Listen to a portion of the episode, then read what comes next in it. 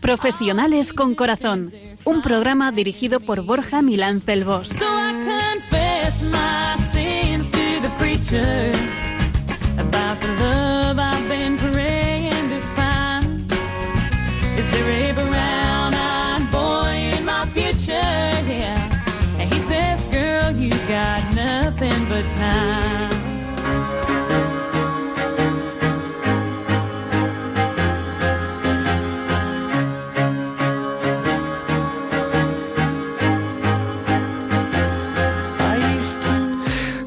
buenas tardes, nos de Dios, en esta muy fresca tarde de viernes, de una semana en la que no dejamos de asistir a sobresaltos económicos, políticos, sanitarios, en fin, todo un abanico de acontecimientos para estar de lo más entretenidos. Y aquí estamos con ganas de compartir con vosotros esta hora tan entretenida de verdad. Y que tanto disfrutamos de verdad. Así que, bueno, pues aquí estamos. Em, bueno, hoy solo me acompaña Piluca Pérez, mi piluquita favorita, ya que Nacho está de viaje, ¿verdad? Piluquita. Pues sí, le mandamos recuerdos y nos oye. Hola, hola a todos, queridos amigos del programa. Nos volvemos a reunir en torno a estos micrófonos azules que tanto disfrutamos para abordar un nuevo tema con un invitado de excepción que os presentaremos en breve. Espero que hayáis tenido dos semanas estupendas y que los momentos difíciles por los que hayáis pasado hayan tenido justa compensación con otros mejores, que seguro que los ha habido y que os han alegrado.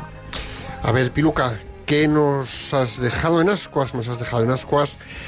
Cuéntanos qué tema vamos a abordar y quién es ese invitado de excepción que nos acompaña. Pues hoy vamos a hablar de un tema muy, muy especial, la misericordia. Y para abundar y profundizar en ella nos va a acompañar el padre Claudio García de Alvear, sacerdote de los Legionarios de Cristo. Bienvenido, padre. Bien hallada, María. Y Borja. Bienvenido, bienvenido.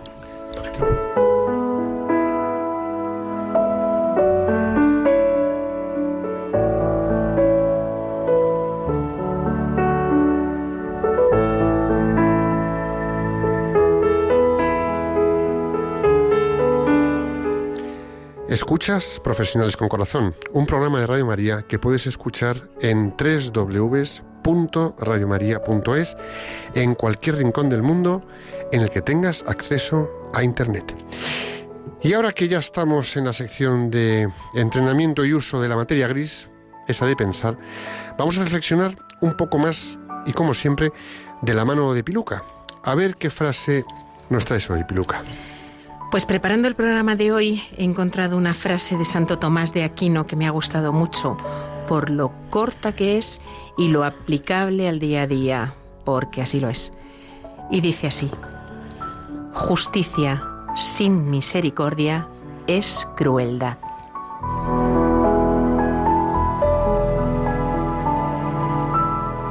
Y la voy a, la voy a repetir porque da para mucho. Justicia sin misericordia es crueldad.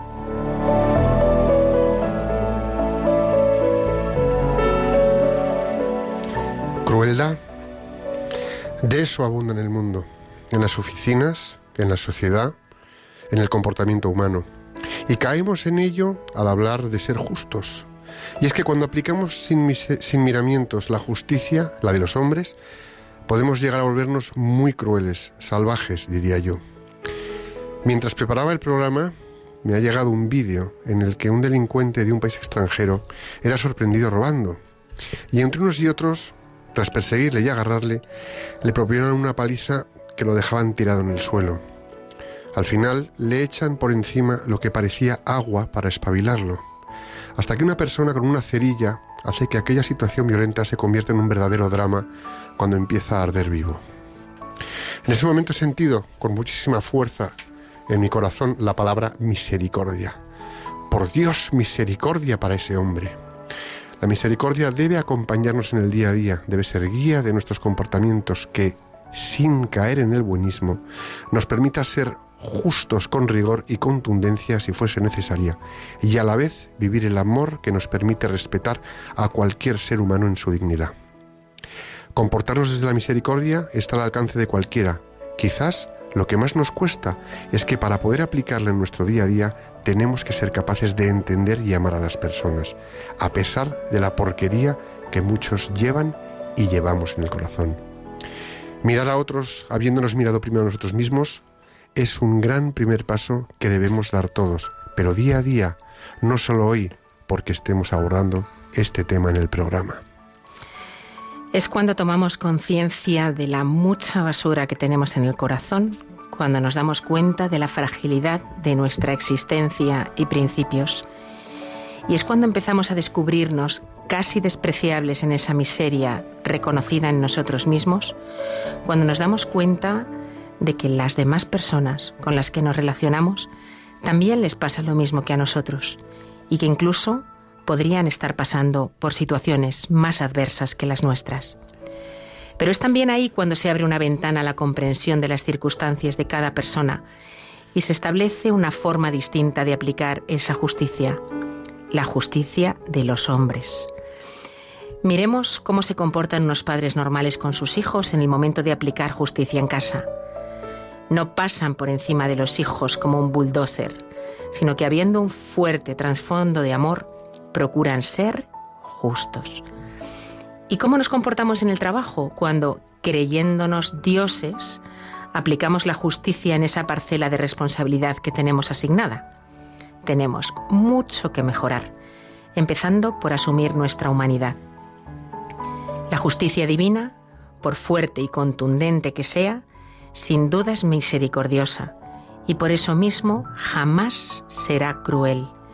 Es más, cuando el hombre aplica justicia desde el amor, como lo hace Dios, apuntamos maneras de parecernos a Él, ya que fuimos creados a su imagen y semejanza, aunque nos quede un largo camino para comportarnos como Él de manera misericordiosa.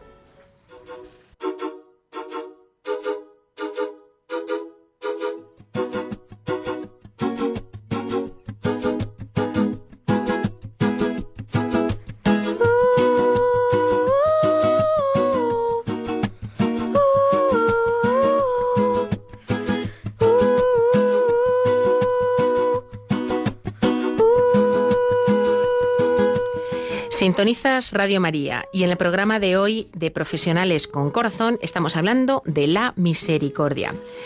Pues bien, ante el momento etimológico del programa, ese que es el preferido de Borja, vamos a escucharle a ver qué nos cuenta de la palabra misericordia. Ala, venga, expláyate. Venga, venga, allá que vamos. Bueno, pues en su etimología más básica, el término misericordia tiene que ver con el verbo miserere, que es compadecerse, y más en concreto con el adjetivo miser, es decir, desgraciado o que causa compasión. Además, incluye el término cordis, que significa corazón, es decir, la sede de los sentimientos y las emociones, que es ese lugar espiritual donde se teje y anuda todo el entramado afectivo de la persona.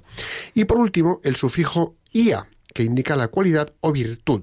Es decir, que en su acepción más básica podríamos definir el término misericordia como la virtud o cualidad de sentir por un desgraciado, o si se quiere, la cualidad de tener corazón hacia un necesitado.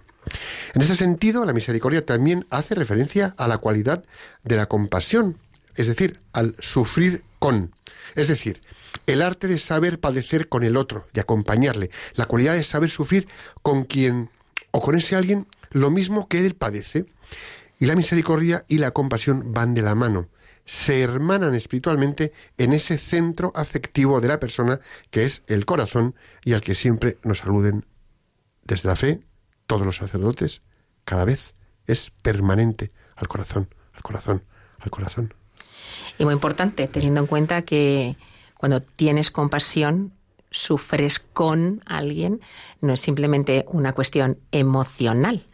Sufrir con alguien y comparecerte de alguien bien implica que actúas, implica que haces algo para ayudarle, para aliviar ese sufrimiento de alguna manera. Es decir, que la compasión sin acción está coja, muy coja, no es real misericordia. Puede ser hasta cínico. El primer y único capaz de darnos la verdadera misericordia es Dios. Nos hace tanto bien volver a Él cuando nos hemos perdido. Como bien dice el Papa, Dios no se cansa nunca de perdonar. Somos nosotros los que nos cansamos de acudir a su misericordia. Aquel, aquel que nos invitó a perdonar, como dice la Biblia, 70 veces 7 en Mateo 18, 22, Él nos da ejemplo. Él perdona 70 veces 7 y vamos, como si hicieran falta 70 millones de veces 7. Nos vuelve a cargar sobre sus hombros una y otra vez. Nadie podrá quitarnos la dignidad que nos otorga este amor infinito e inquebrantable de Dios. Y esto nos lo dice el Papa Francisco en Evangelii Gaudium. Y lo repite, y lo repite, y lo repite, ¿no?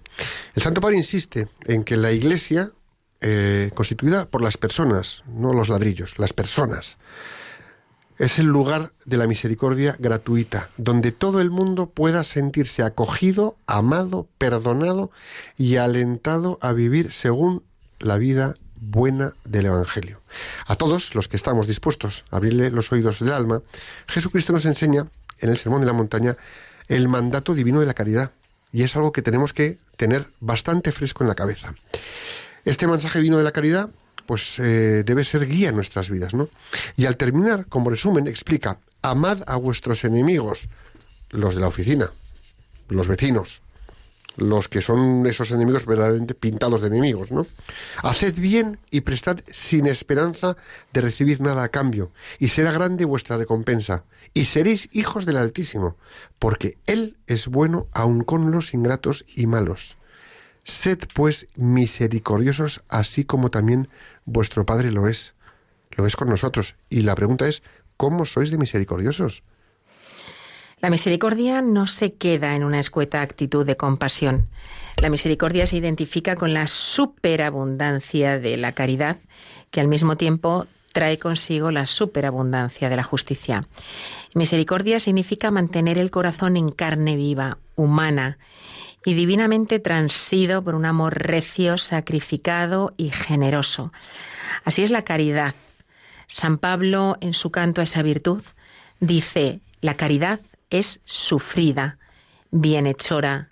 La caridad no tiene envidia, no obra precipitadamente, no se ensorbebece, no es ambiciosa, no busca sus intereses, no se irrita, no piensa mal, no se huelga de la injusticia, se complace en la verdad, a todo se acomoda, cree en todo, todo lo espera y lo soporta todo.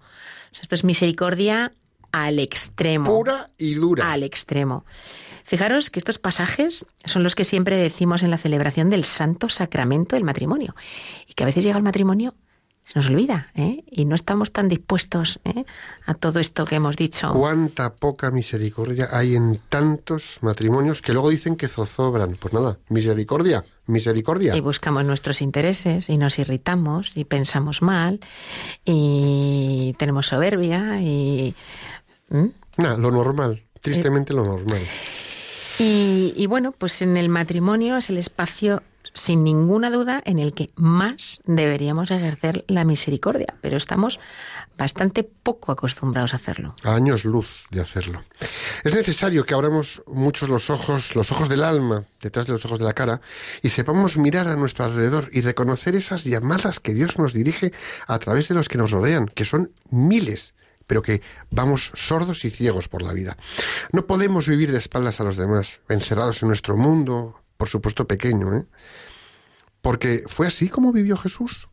Mira, yo creo que los evangelios nos hablan muchas veces de su misericordia, de su capacidad de participar en el dolor y en las necesidades de los demás.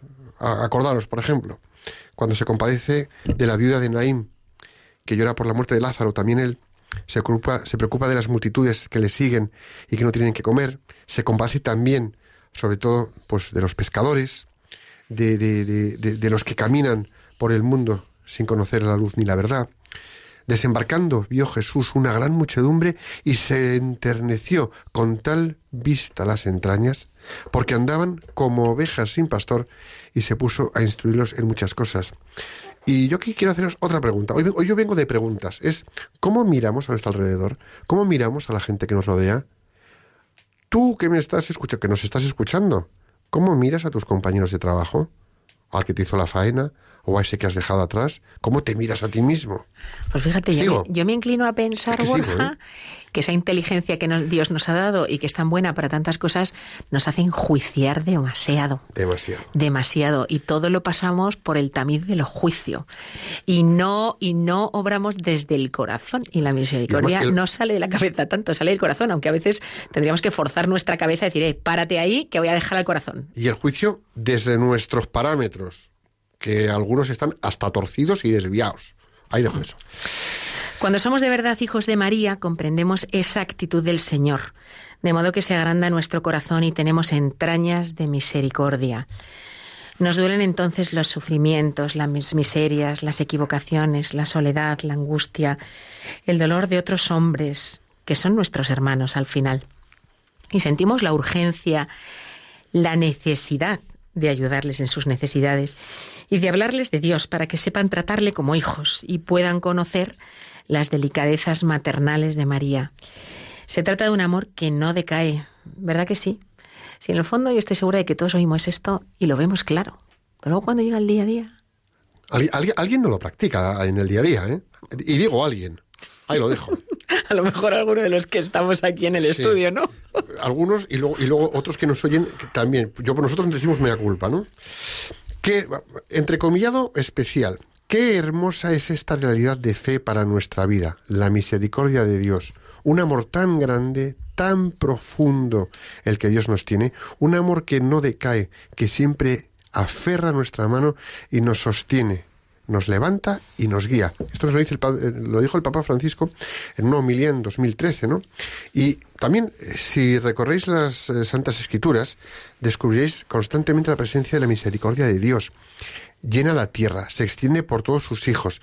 Super omnen carnem, nos rodea, nos antecede, se multiplica para ayudarnos y continuamente ha sido confirmada esta misericordia, permanentemente. Dios al ocuparse de nosotros como Padre amoroso, nos considera en su misericordia, una misericordia que es suave, que es hermosa, que es como las gotas de la lluvia que caen finamente, no, no el chaparrón, ¿eh? no el chaparrón, tormentazo, no, no, sino gota fina. ¿eh?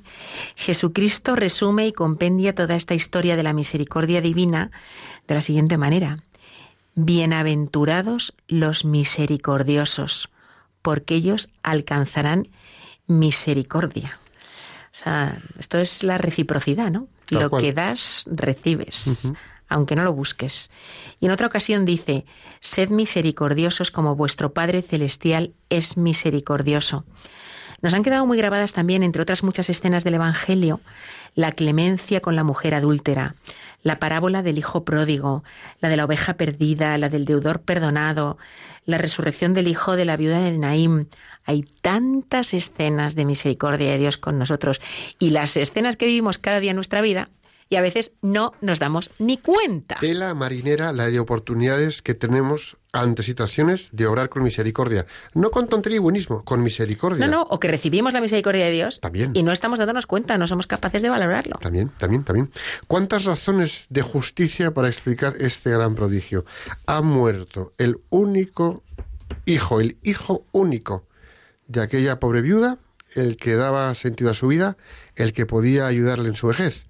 Pero Cristo no obra el milagro por justicia, lo hace por compasión, porque interiormente se conmueve ante el dolor humano de esta mujer. Y aquí yo sigo haciendo preguntas hoy. ¿eh? ¿Nos conmovemos nosotros con lo que nos pasan o con lo que pasan con los que pasan malos tragos en nuestro entorno? Esa gente que pasa malos momentos a nuestro alrededor, esos que viven cerca de nosotros o con nosotros incluso. Eh, me estoy refiriendo a si somos misericordiosos con padres, madres, hermanos, hermanas, cuñados, cuñadas, hijos, hijas, compañeros de trabajo, jefes, amigos, ¿somos misericordiosos con ellos? ¿Les estamos mirando con esa mirada de yo también tengo miseria en el corazón y comprendo que te está pasando algo? ¿Te miro desde esa mirada? Y fíjate que si nos puede costar con nuestra propia familia, eh, hacia quienes nos aflora un amor espontáneo y natural que Dios nos ha puesto ahí en el corazón, eh, a veces nos falla, figúrate tú con gente con la que no tienes esa relación a lo mejor tan, tan, tan estrecha, ¿no?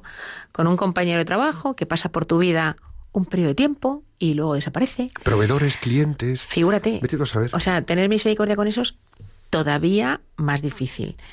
Nuestro Señor Jesucristo, como si aún no fueran suficientes todas las otras pruebas de misericordia, instituye la Eucaristía para que podamos tenerle siempre cerca. Y en lo que nos es posible entender, lo hace porque, movido por su amor, eh, aunque Él no necesita nada, no quiere prescindir de nosotros y quiere estar ahí con nosotros para ayudarnos, para acompañarnos. La Trinidad se ha enamorado del hombre, ha elevado el orden de la gracia y hecho a su imagen y semejanza. Lo ha redimido del pecado, del pecado de Adán, que sobre toda su descendencia, pues mm, sobre todos nosotros recayó, y de los pecados personales de cada uno. Y desea vivamente morar en nuestro alma. El que me ama observará mi doctrina y mi Padre le amará y vendremos a Él y haremos mansión dentro de Él.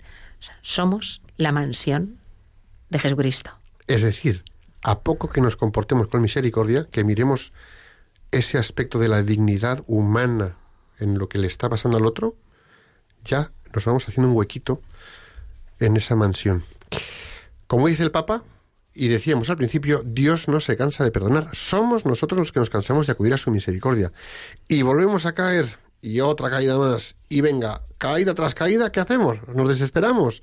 Pues no, no vale que nos desesperemos. Tenemos que tener la capacidad de humillarnos, pero humillarnos no es gusanear por el suelo. Humillarnos es reconocer, aceptar y llevar hacia adelante con dignidad la verdad de lo que somos, ¿no? Y acudir a María, nuestra madre, que es el amor misericordioso de Jesús. Es decir, un miserere y arriba ese corazón. Madre, mira mi miseria y arriba con el corazón. ¿Por qué? Porque esto nos va a llenar de esperanza. Y esa esperanza nos va a hacer seguir hacia adelante. Dale vueltas, darle, darle vueltas en, en vuestra cabeza y en el alma al Señor. ¿Cuántas veces he caído? ¿Cuántas veces hemos caído? Y nos hemos levantado, pero porque nos ha ayudado el Señor a levantarnos. ¿Y cuántas veces hemos sentido que nos perdonaba? Y hemos notado que nos abrazaba contra su corazón. Pues sigamos en ese camino, sigamos junto a Él para siempre. Cuanto más grandes nos sintamos, humillémonos más y hallaremos gracia ante el Señor. Cuando somos humildes, Dios permanece con nosotros. Si tú no reconoces tu debilidad, humildemente, no dejas espacio a Dios para que actúe. Si tú te crees, eh, tú te crees eh, suficiente, autosuficiente, pues Dios no, no, no va a venir necesariamente a ayudarte. Yo me basto, no le dejas espacio. Él humilla la altivez del soberbio, pero salva a los humildes. Él libera al inocente, que por la pureza de sus manos será rescatado. La infinita misericordia del Señor no tarda en acudir en socorro del que lo llama desde la humildad. Llámale. Y entonces, Él es quien actúa, actúa como quien es, como Dios omnipotente. Aunque haya muchos peligros, aunque el alma parezca acosada, aunque se encuentre cercada por todos lados por los enemigos de su salvación, no perecerá. Y esto no es solo tradición de otros tiempos, esto sucede todos los días, esto sigue sucediendo ahora. Día a día. Y ahora quiero haceros otra pregunta más a cada uno de vosotros. Vamos a ver. ¿Piensas que tus pecados son muchos y gordos y que el Señor no te va a poder escuchar ni perdonar? Piénsalo. Pues mira, no es así, porque Dios tiene entrañas de misericordia. Si a pesar de esta maravillosa verdad percibes tu miseria, muéstrate como el publicano. Señor, aquí estoy. Tú verás, yo más no puedo hacer conmigo que traerme ante ti, no puedo hacer más. Y observa lo que nos cuenta San Mateo cuando a Jesús le ponen delante del paralítico.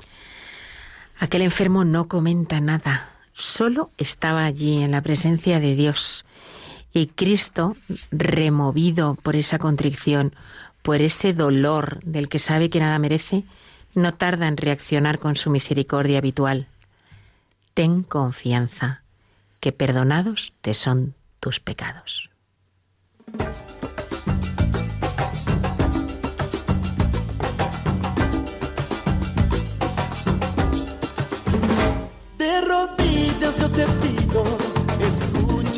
Un humilde enamorado que perdió su corazón.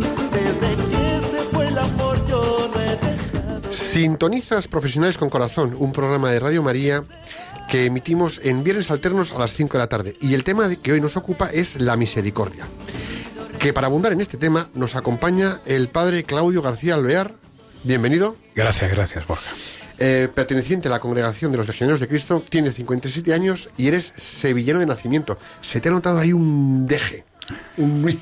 al- Sí, y un, y un colorcito verde, ¿no? Del Betis.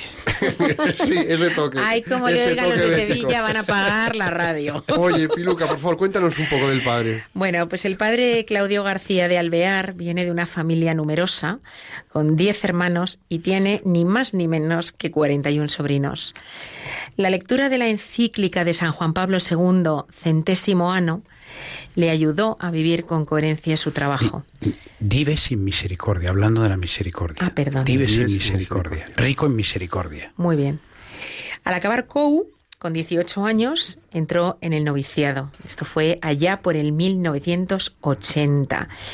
Y lleva a sus espaldas 25 años de sacerdote, habiendo pasado 11 de ellos en México, 6 en Colombia, 4 en España, donde yo tuve el placer de conocerle, y 4, los cuatro últimos, en Italia.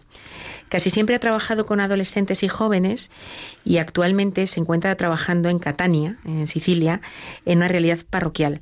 Yo la verdad es que cuando pensamos en abordar el tema de la misericordia, pensé rápidamente en él porque el padre Claudio eh, García de Alvear ha escrito recientemente dos libros, uno titulado GPS de la Esperanza y otro titulado GPS de la Misericordia. Yo tengo que decir que he leído el primero, el de la Esperanza, y me ha encantado, me ha parecido que es un kit de ayuda para la vida espectacular, que te ayuda antes de encontrarte en situaciones complicadas, eh, difíciles, que a todos antes o después nos llegan en la vida, te ayuda pues a, a afrontarlas desde el cómo las tienes que afrontar para no perder esa esperanza, ¿no? Y además esperanza y misericordia están muy vinculados, tú lo has dicho antes, Borja, ¿no? Porque has dicho que Saber que contamos con la misericordia de Dios nos llena de esperanza, ¿no? Entonces yo, mm, Borja, tú no te los has leído, yo me voy a leer el, GPS de la misericordia, que no me he leído todavía, pero tú hazte con ellos en Amazon porque, porque de verdad valen la pena los dos, y además dos libros muy económicos. Pues los busco, los voy a buscar. Muy bien, muy bien, sí, sí, busca, faltaría más. cuanto antes. eh, padre, aquí vamos a bocajarro, hacemos una pregunta y luego lo que salga en debate conversación. Venga, perfecto. Vale. ¿Qué es para usted la misericordia? A ver, eh, después de todo lo que habéis hablado, porque habéis hecho un recorrido bastante, bastante interesante y muy amplio, yo la verdad, mira, podría decir que la misericordia es eh, un querer a los demás superando los límites humanos, los límites que nos pone el carácter, que nos pone la circunstancia, la ofensa, que nos pone el cansancio, que nos pone el enfado por algo, que nos pone el, sentimiento que surge cuando sufrimos una injusticia, el, o cuando vemos al otro en sus miserias. Se nos hace muy patente un defecto, una reacción que, que es de mala educación, que, que hace que esa persona mm, la veamos con malos ojos humanos, es cuando estamos invitados al estilo de Jesús, de Jesucristo, para mirarlo con como Él lo ve. Es que con esto, con esto que con esto que, que comenta, a mí se me dispara que lo primero que hacemos cuando vemos la miseria del otro es hacer leña del árbol caído. Cuando nos desenfadamos por algo, se nos desata el genio o el carácter por lo que sea, arrasamos por encima del otro. En, pero es que con los amigos, con los hermanos, en casa, con marido, mujer, es que esto es, es que esto es un sin vivir con misericordia, esto es un sin vivir por falta de misericordia. Sí, después tú tienes también el trato, porque en el trato nuestro, entre los seres humanos, hay mucho de psicología. Tú tienes que saber cuando el otro bromea, pero te ataca, ¿no? Y cuando tú también puedes ponerte, entenderlo bien, decir, a ver, no me está ofendiendo, pero yo también le respondo para, para poder estar a la altura, ¿no? El, eh, pero eso requiere de, de conocer un poquito más a la persona, de tener experiencia, de no, no hacerte susceptible a posibles comentarios del otro. De todas maneras, la misericordia tiene que ver mucho también con las obras. No es solamente es un sentir compasión del otro, sino es quererlo y que eso se refleje en las obras. ¿En cuántas obras? En todo lo que nuestra eh, imaginación o nuestra oportunidad se nos presente, ¿no? El, por ejemplo, ya vosotros sabéis que nosotros tenemos dos orejas y una boca. Eh, deberíamos escuchar el doble de lo que hablamos. Pero escuchar al otro y escucharlo con atención es, es todo un, un, peldaño más. ¿no? El saber escuchar al otro y acompañarlo, entenderlo, compadecerte y después el, con paciencia llevarlo, aunque te canses, sobre todo cuando estamos hablando de personas enfermas, personas que tú notas que eh, tienen unas trabas. ¿no? Ahí empieza, empieza a ejercerse la misericordia en nosotros. Cuando estamos buscando el bien del otro, no mi, mi bien. O sea, que la escuchas el primer paso, claro, porque si no, no detectas la necesidad del otro. Bueno, los sentidos, los, todos los sentidos nos deberían de abrir al otro, sobre todo, por ejemplo, la vista. La vista también es, el, podemos también ver y ver la necesidad del otro. Acordaros del joven, del, del rico Epulón y del pobre Lázaro. Tenía al pobre fuera de su casa y no lo veía. Estaba tan ciego de sus riquezas en su mundo que no lograba ver la miseria de ese Lázaro.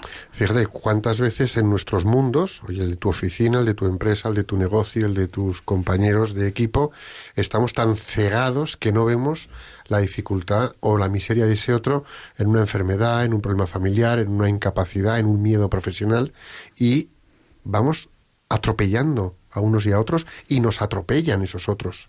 Es que es curioso, en el trabajo es como si nos hubieran quitado la visión de 360 grados, o sea, solo miramos para adelante. Entonces, este es mi objetivo y a por él voy. O el objetivo de la empresa, me da igual, a por él voy, ¿no? Y a veces no abrimos la mirada ¿eh? a la persona que para ver más y ver las personas. Ahí, lo has dicho antes, Borja, y lo dijiste al inicio del... Eh, no, en, por ejemplo, en la iglesia y en, la, en nuestras casas no son importantes los ladrillos, sino primero las personas. Esto lo tenemos que repetir siempre. Es que es, muy, es, muy, fácil que vayamos a los objetivos del trabajo, al plan hecho, a las metas, a, los a las cosas que tengo que hacer. Porque, por ejemplo, en ámbito, en ámbito de empresa, oye, ir a los objetivos es necesario. Pues sí, por supervivencia del negocio que da de comer a familias. Perfecto. Pero, ¿qué pasa si tan obsesionados con los objetivos descuidamos a las personas por falta de misericordia diaria, cotidiana, y acabamos abrazándolos y dejan de rendir, y entonces sí que se nos va a la porra el negocio o el proyecto o el equipo o lo que tengamos entre manos. Efectivamente, porque te has, cargado a una persona que estaba contigo. Yo me acuerdo una anécdota de que lo leí en un libro de Stephen Covey, hablando de, de esto de saber observar o ver al otro, ¿no? Resulta que había un señor mm, regresando a su casa ya en la tarde, en, no sé si en Nueva York o en, eh, en una ciudad de Estados Unidos. Él, iban casi solos en el metro, pero se subió al, al vagón del metro un señor con dos hijos y, y, él pues quería estar tranquilo, estaba leyendo algo. Mm, resulta que los niños estaban insoportables. O sea, hiperactivos no, lo siguiente gritando, corriendo por el vagón. El, y entonces el Señor empezó a decir, pero este padre de familia no ve lo que estoy yo viendo. Es que no es capaz de decir a sus hijos que se callen, que aquí hay otras personas, que por favor un poco de educación, de respeto. Y entonces llegó un momento que ya no soportó más, se acercó a este Señor y le dijo, oiga Señor, por favor, ¿no puede decirle algo a sus hijos? Y el Señor con una mirada tristísima le dijo, acaba de fallecer mi esposa en el hospital. Ese señor no dijo nada más. Se sentó y siguió el, pues el viaje con esos niños insoportables. Entendió todo. Eh, ¿Cuántas veces somos, no sé cómo llamarlo, imprudentes, valientes o chulescos, valientes en juzgar a todo el que está a nuestro alrededor con nuestro supercriterio de es que así no puede ser porque yo te lo digo? Y ahí cometemos la salvajada más atropellante del mundo, Sí, ¿no? sí, sí. Y además eso, juzgar sin, sin realmente ni siquiera haber profundizado, porque eh, habiendo profundizado puedes emitir juicios incorrectos, pero encima sin haber profundizado. O sea, yo pienso en el contexto del trabajo y dices, oye, una persona que está teniendo un bajo rendimiento, a lo mejor aguantas con el bajo rendimiento o a lo mejor le echas a la calle. Y resulta que, oye, pues igual si hubieras profundizado, resulta que esa persona está pasando por una situación concreta en la que tú le puedes ayudar y ayudarle a resolver ese problema. Y dentro de X su rendimiento está volviendo a ser bueno. Sí. Eh, de la otra manera, a lo mejor el problema no se resuelve y el rendimiento sigue siendo malo, o les mando a la calle eh, por una situación que podría haber tenido otro tipo de, de solución, ¿no? Sí, la, la- la Madre Teresa de Calcuta dice entre sus pensamientos, decía, cuando te dedicas a juzgar a los demás, estás perdiendo el tiempo para amarlas. Tal cual. Es importante eso, empieza en nuestra mente muchas veces, porque nuestra, nuestras ideas, nuestras maneras de ver las, las cosas y las personas nos pueden impedir quererlas bien. Fíjate, hay una cosa que a mí, eh, la estamos hablando de la mirada, de cómo miramos al otro, ¿no? Eh, yo recuerdo cuando volví de Medjugorje, me decían que uno se trae la mirada de Dios. Y con el tiempo no, no miras como Dios. Lo que pasa es que sí miras desde otro lugar, es decir, miras desde el corazón. No te quedas en los meros comportamientos o en las cosas que te pueden molestar, una bronca, una palabra dura, sino que mm, eh, consigues mm, que eso no te opaque la mirada y ver a la persona desde donde emite ese juicio duro, esa actitud nefasta, lo que quieras. Entonces, ya ves la dignidad de la persona, quitas esa especie de cortina de humo, de relación humana fría que no- en la que nos han mal educado, y al ver la persona descubres la belleza que somos, y es cuando tiras de la gente para adelante para que salgan del bache. O tú mismo sales del bache al verles de esa manera. Y eso es precioso. Ojalá pudiéramos mirar un poco más así a todas las personas de nuestro alrededor. Maridos a mujeres, mujeres a maridos, jefes a subordinados, subordinados a jefes, equipos entre ellos unos y otros, entre hermanos. Es que sería todo muchísimo más fácil. Pero, ¿qué tenemos? Juicios y prejuicios y etiquetazos. Ahora, después, después eh, Borja, hay otra cosa, que, que la misericordia bien entendida no es el buenismo que decíais No, no. vosotros, no es el perdonar todo, no es el mirar para otro lado, no es eh, decir, mira, no, no ha pasado nada cuando han pasado cosas, sino es, eh, es tener una misericordia que se fundamenta en la verdad, en los hechos, en las palabras que yo he escuchado, en, los eh, gestos o actos que tú has hecho o que yo he hecho. De ahí hay que empezar a decir, bueno, ¿cómo puedo ser yo misericordioso contigo y tú conmigo? ¿No? Porque es algo recíproco. El, pero cuando sale la verdad, eh, aquí en España tenemos la expresión, a este le voy a decir un par de verdades, Sí, como bueno. diciendo, me lo voy a cepillar, ¿no? Miedo me Eh, da. Sí, entonces es una verdad que no tiene amor, no tiene caridad, sino que yo estoy eh, sacando el, el veneno que tengo o la rabia y se la voy a, a ref- a- a restregar en la cara. ¿no? Eso no, no. Tiene que ser una verdad unida al, al amor, a la caridad hacia el otro. Y eso en las relaciones humanas se da cuando hay confianza y cuando hay capacidad de escucha y cuando eh, tú eres capaz de decir esas verdades pero con, con el respeto al otro. En algún programa eh, decíamos que podemos decir una verdad o tirársela a la cabeza al otro. Y para apurar un poco es entregar la verdad. Yo te pongo la verdad delante para que la cojas tú si quieres cogerla. Ni siquiera te la voy a dar. Te la pongo aquí y te la ofrezco. Porque así tienes la libertad de, oye, pues sí, dar ese paso, ¿no? Eh, bueno, yo que... Yo quiero rescatar algo que decías, Borja, en la primera parte del programa, ¿no? Que decías que de alguna manera, hasta que uno no se da cuenta de, de- de sus eh, errores, de sus miserias, y experimenta la misericordia de otros o de Dios, es difícil a veces, ¿no? El, el ejercer la misericordia. Y yo ligado a esto, a, la- las ofensas bestiales que le hacemos a veces a Dios, y aún así Dios nos lo perdona todo, no nos basta más que pedírselo para que nos lo perdone. A mí me gustaría, Padre, que nos hable un poquito de cómo es la misericordia de Dios hacia nosotros. Bueno, a ver, como creyentes sabemos que en Dios encontraremos el manantial de la verdadera misericordia y nos ayudará a vencer o a superar nuestros nuestras batallas entre nosotros, ¿no? Que es importantísimo. Yo creo que una de las aplicaciones de la vivencia de la misericordia de Dios es que nosotros la apliquemos en nuestro vivir cotidiano, con nuestros prójimos, con nuestros compañeros, siempre. Y esta, esta misericordia, fíjate que también la misma Biblia, y esto lo he escuchado de creyentes, la misma Biblia desde el Antiguo Testamento mm, eh, nos empieza a presentar un Dios el, que es mm, mm, un Dios de temer, porque es el, dice cosas muy fuertes, es un Dios castigador.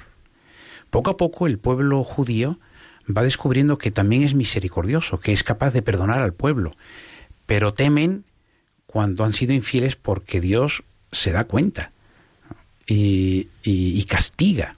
Entonces, es toda una maduración como pueblo hacia, hacia esa realidad de lo que es Dios, que llegará al culmen con Jesucristo. Y Jesucristo eh, estará con nosotros y lo, descubriremos para perdonarnos, para salvarnos de nuestras ofensas. todo un Dios que no temerá dar la vida por nosotros. Todo esto será, esta, esta maduración del pueblo judío es la maduración que también nosotros, como creyentes, podemos ir haciendo de el, del Dios, de este Dios en quien creemos, y ir encontrando esta misericordia que es, que es increíble. Por ejemplo, solamente el hecho de que nos perdona sabiendo que mañana o pasado volvemos a repetir lo mismo que supuestamente nos habíamos arrepentido, es increíble. Padre, no, yo, yo le iba a decir, mm, ¿cómo se combina ¿no? esa, esa misericordia de Dios con la justicia de Dios? Porque también existe la justicia de Dios. ¿Cómo encajan las dos cosas? Tú imagínate, por ejemplo, el, yo me acuerdo, me, me, impactó en la capilla del Rosario en Puebla, de Los Ángeles, en México, que es una capilla muy bonita, es un barroco el barroco eh, indígena más rico, de las capillas más bonitas que hay ahí en, el México colonial. En una capilla lateral hay el, Cristo juez. Tú que me, que me has dicho ahora que Dios es juez, Cristo juez. ¿Y sabéis que Cristo es ese? Es el Cristo de la pasión después de la flagelación, con la corona de espinas y la túnica que le cubre un poco el cuerpo. Y con el codo puesto sobre el mentón, debajo del mentón, ¿no? Mirándote. Es el Cristo juez. Es decir, eh, que aquí entra la locura del amor de Dios por nosotros. Este Cristo te juzga cuando antes lo ha dado todo por ti. Y que incluso, habiéndole ofendido, flagelado, faltado, incluso coronado en espinas, que le hemos llamado de todo, nos hemos metido en un rincón, nos hemos eh, así enfadado con él. Le hemos humillado así. Del todo. Y aún así está en la posición que dices, ¿no? No, no ese, es el juicio que tiene sobre nosotros, como diciendo, ¿qué voy a juzgarte? ¿No?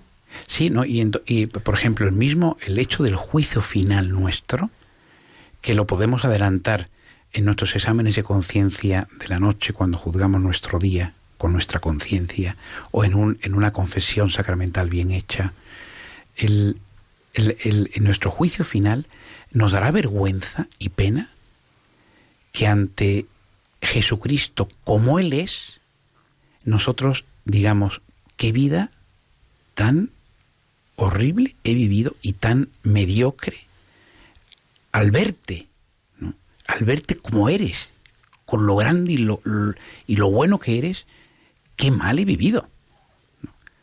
Entonces, eh, entonces, la misericordia en su sentido pleno es muy, muy exigente. Pero entonces, Padre, llegado ese momento, cuando nos pongamos cara a cara delante de Dios, ¿justicia o misericordia? Las dos, las dos de manera infinita. Es, una, creo que es, un misterio, es un misterio porque los hombres, nosotros no sabemos, creemos que una limita a la otra.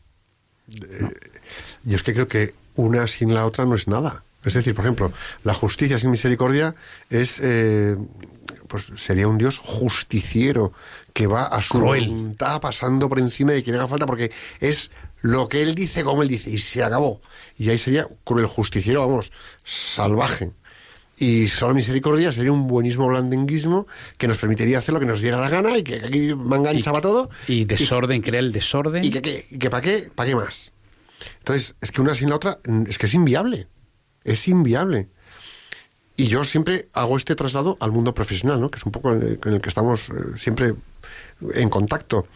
¿Cuántas veces eh, nos encontramos con justicieros y con mega misericordiosos, que no sé si es más peligroso incluso. Es el que lo permite todo, el que, bueno, no pasa nada, mira para otro lado, bueno, todo Sí, lo pero deja eso no, pasar. eso no es ser misericordioso, eso es un mal entendimiento de la misericordia. No, pero es que estoy hablando del blandenguismo que mm, la Claro. justicia sin misericordia es ajusticiamiento del que se pase mm, por delante y eh, la misericordia sin un poquito de justicia y exigencia, que es el blandenguismo de aquí todo vale. Y en el mundo profesional tenemos grandes problemas por los que se toman la justicia por su mano y empiezan a aplicar medidas que se llevan por delante equipos enteros porque le sale de la nariz, de derecha o izquierda, pero le sale de la nariz, y los que porque son unos jefes más monos blandos que van dejando hacer, que bueno, total, no sé qué, el gallinero se les revoluciona y acaban con motines en las oficinas y en los, en los ambientes de trabajo.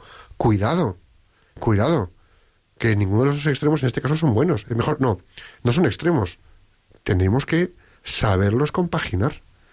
Digo yo. Efectivamente.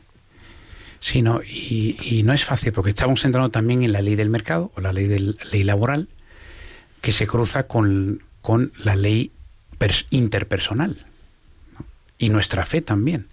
Lo que no podemos, que sea lo que íbamos hablando ahora el Pilar y yo en el coche, lo que no podemos es como cristianos hacer paréntesis en nuestros trabajos y decir yo ahora el, dejo mi personalidad y mi fe colgadas y me meto aquí en esta jungla donde las leyes son otras. Porque si no aplico estas leyes de mi mercado, de mi me van a dar hasta por debajo de la lengua. Entonces, y a veces entonces hago, actúo de manera contraria a mi fe. Y, es, y entonces ahí es donde tenemos la invitación a decir, no, vete buscando, pídele a Dios fuerza y luz para, para ver cómo tienes que actuar. Para ver si es cristiano o no es cristiano esto que quieres hacer o que haces.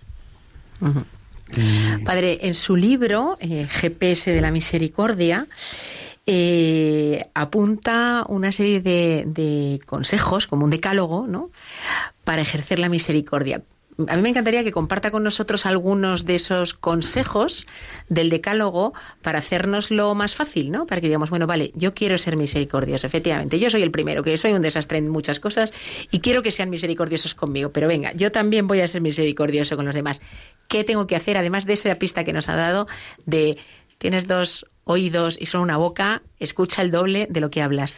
¿Qué más consejos? Y, y tomar nota que esto vale como plan de acción. Adelante, adelante. A ver, a ver, pues Sí. mira, yo aquí tengo el decálogo que escribí, que no es referido aplicado al trabajo, es a toda la, nuestra A vida, la vida. pero bueno, es, son, efectivamente, son diez mandamientos, como diez mandamientos.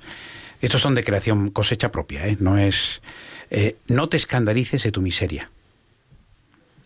¿no? En primer lugar, sa- saber de qué pasta estamos hechos porque nos ayudará a eh, no juzgar al otro, no, condenarlo. El, el segundo, no juzgues y condenes a los demás. En primer lugar, porque nadie nos ha considerado, nos ha constituido jueces. Y eso que hacemos siempre juicios, hay que juzgar las cosas, ¿no? porque para eso tenemos conciencia y tenemos mente. Pero con el juicio de las manos nos podemos equivocar muchas veces por lo que hemos hablado. El interior no lo conocemos. ¿No? Y la situación personal. Además, Tercero, una cosa, una cosa es enjuiciar y otra es condenar, Y que es que es condenar. lo que hacemos. Sí, O sea, ya llegamos vamos, hasta el sí. final, ¿eh? Condena. Sí, así, Y somos condena. tremendo. Después eh, pongo el tercero positivo. Piensa bien y seguramente acertarás. Ay, yo se lo digo muchísimo. Eso de piensa mal y acertarás, no, piensa bien y descubrirás y acertarás, claro que sí. Totalmente de acuerdo. Eh, muy bien. Ese- después, Dios nos dio dos orejas y una boca. Escucha el doble de lo que hablas. El quinto, procura siempre hacer el bien. La vida te devolverá en creces lo realizado. Importante la misericordia que será un amor que hace el bien, que es eh, operativo. El sexto, no dudes en ayudar materialmente al mendigo de la calle. Tú le ayudas para las necesidades de la tierra, él te está ayudando para llegar al cielo importante. Después, eh, séptimo, pide Pide perdón a menudo. Seguramente tú también has ofendido con palabras, gestos y obras. ¿no? Que eso también, en la misericordia entra dentro de nuestras relaciones esto, la, la capacidad de poder perdonar y pedir perdón. Figúrate tú eso en el mundo profesional, visto como signo de debilidad total, ¿no? Muchas veces, el pedir perdón y el perdonar. Pero a eso tengo que decir que cuando te has encontrado, yo me he encontrado con situaciones en las que jefes o compañeros se me han venido a disculpar, lo que me ha quedado al final es, ole con un par, qué valiente has estado, tienes mi admiración. Están claro, es que son prejuicios que tenemos. Sí. O sea, que luego cuando eso ocurre, esa persona al contrario Sí. se ha ganado crédito. Pega un vuelco. pero, totalmente. pero nuestro prejuicio es que no. Sí, sí. Muestras debilidad. Sí. Muestra debilidad, sí, efectivamente, que es un poco la imagen. Después el octavo, perdona con magnánimo corazón y olvida. A, A ver, a mí la palabra magnanimidad, magnánima, me encanta. Me parece brutal. Porque magna es grande y ánima es alma. Es decir, perdona con el alma grande, con el alma ancha. Y luego olvida lo que más da, tíralo para atrás, porque tú vas para adelante. Es que es... No, y, el, y el, el perdonar, el perdonar es todo un ejercicio que hay que hacer, porque a veces hay personas que quieren perdonar para quedarse tranquilas, tranquilas como dejar, no, no, no pienses en ti. Tú cuando perdonas piensa en el otro, porque es un, el perdón es un don perfecto. Lo podríamos incluso traducir etimológicamente. El mejor regalo que le puedes dar al otro es tu perdón. No para que tú te quedes tranquilo, sino para darle este, este regalo, sabiendo lo que te ha hecho el, o que te ha dicho. Es decir, a pesar de eso que te ha dicho y te ha hecho, seguir dándote de forma completa. Eso es una pasada. En los equipos de trabajo es fundamental. Y anda que no se mete en patas. San Francisco de Sales decía, el, tú me puedes quitar un ojo y yo con el otro que me queda te, te puedo ver con amor. Me quitas el otro y todavía me queda el corazón para amarte. El- eso lo decía San Francisco de Sales, ¿no? hablando de, este perdón, pero es algo que tenemos que ejercitar muchísimo en este mundo de hoy, porque hay mucha ofensa, hay mucha ofensa, hay mucha, mucho gesto que hiere, entonces tenemos que estar también el relativizar lo que nos están diciendo, porque a veces hay mucha miga en el otro que hay que saber decir, a ver, ¿por qué me estás agrediendo? ¿Qué te pasa? ¿No? ¿Qué es lo que tienes? El noveno, reza por los demás, sobre todo por los que no te simpatizan mucho o te han ofendido, que esto, esto es un ejercicio buenísimo. Rezar es desear el bien del otro. Y el décimo, compárate con Jesucristo y mira que tu mente y tu corazón se asemejen a los de Él. que es nuestro, la imagen perfecta, el modelo mm, de nuestro ejercitar la misericordia, que es Jesucristo mismo. Pues padre, esto nos sirve de plan de acción, que siempre ponemos un plan de acción para llevar las cosas a nuestra vida diaria. Y antes de pasar a la oración de plan de acción, tengo que decirte, Borja, que yo este mismo fin de semana voy a empezar a leerme su libro, GPS de la Misericordia, porque ya lo tengo y tú vas a tener que esperar a no, comprártelo no, en yo- Amazon. Nos han dicho que no se puede hacer publicidad y es verdad, no, no, la estamos nada. no, no, no, no la estamos haciendo, pero es que yo me voy a comprar el libro, vamos. Pues yo voy a empezar GP antes. Pero no, me lo voy a apuntar. GPS de la misericordia y GPS de la esperanza. De la esperanza. Yo estos me los compro, vamos. Bueno, vamos a hacer la oración de plan de Entro de acción, ¿vale, cabeza. Venga, la oración, vamos allá.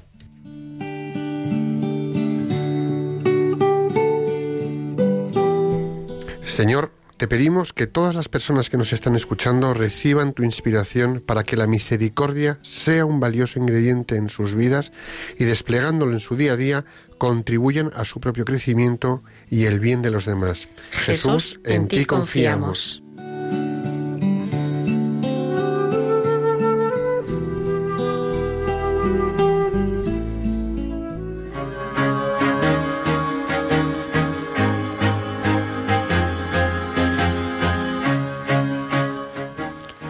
Pues ha sido un verdadero placer tenerle en el estudio y charlar de forma tan distendida con usted sobre la misericordia. De verdad, muchísimas gracias, Igualmente. Padre Claudio, por venir, porque además sé que está muy, muy, muy, muy poquitos días en Madrid Eh, a ti, Piluca, y ha hecho su hueco para acompañarnos. Así que, bueno, gracias de Y a nuevo. Borja también, ¿eh? que Padre, un lujazo tenerte en el estudio. He disfrutado del programa de hoy como, bueno, como todos, pero hoy con este acento bético casi, o andaluz, o bueno, ahí lo dejamos, vamos a dejarlo ahí. Esta es eh, su casa para cuando quiera volver, eh, las puertas abiertas, y bueno, avísanos con un poco de tiempo para preparar el programa, pero vamos, que está hecho, ¿eh? Muy bien. Eh, amigos todos, gracias por acompañarnos. Os recuerdo las palabras del Sagrado Corazón de Jesús a Santa Maravillas de Jesús, Carmelita Descalza. España se salvará por la oración. Dicho esto, nos vemos de nuevo el próximo 21 de febrero de 5 a 6 de la tarde aquí en Radio María. Hasta entonces, rezad con el alma a la Inmaculada Concepción y a Santiago Apóstol para que nuestra tierra de María siga siendo patria de todos los españoles. Que Dios os bendiga y la Virgen os proteja.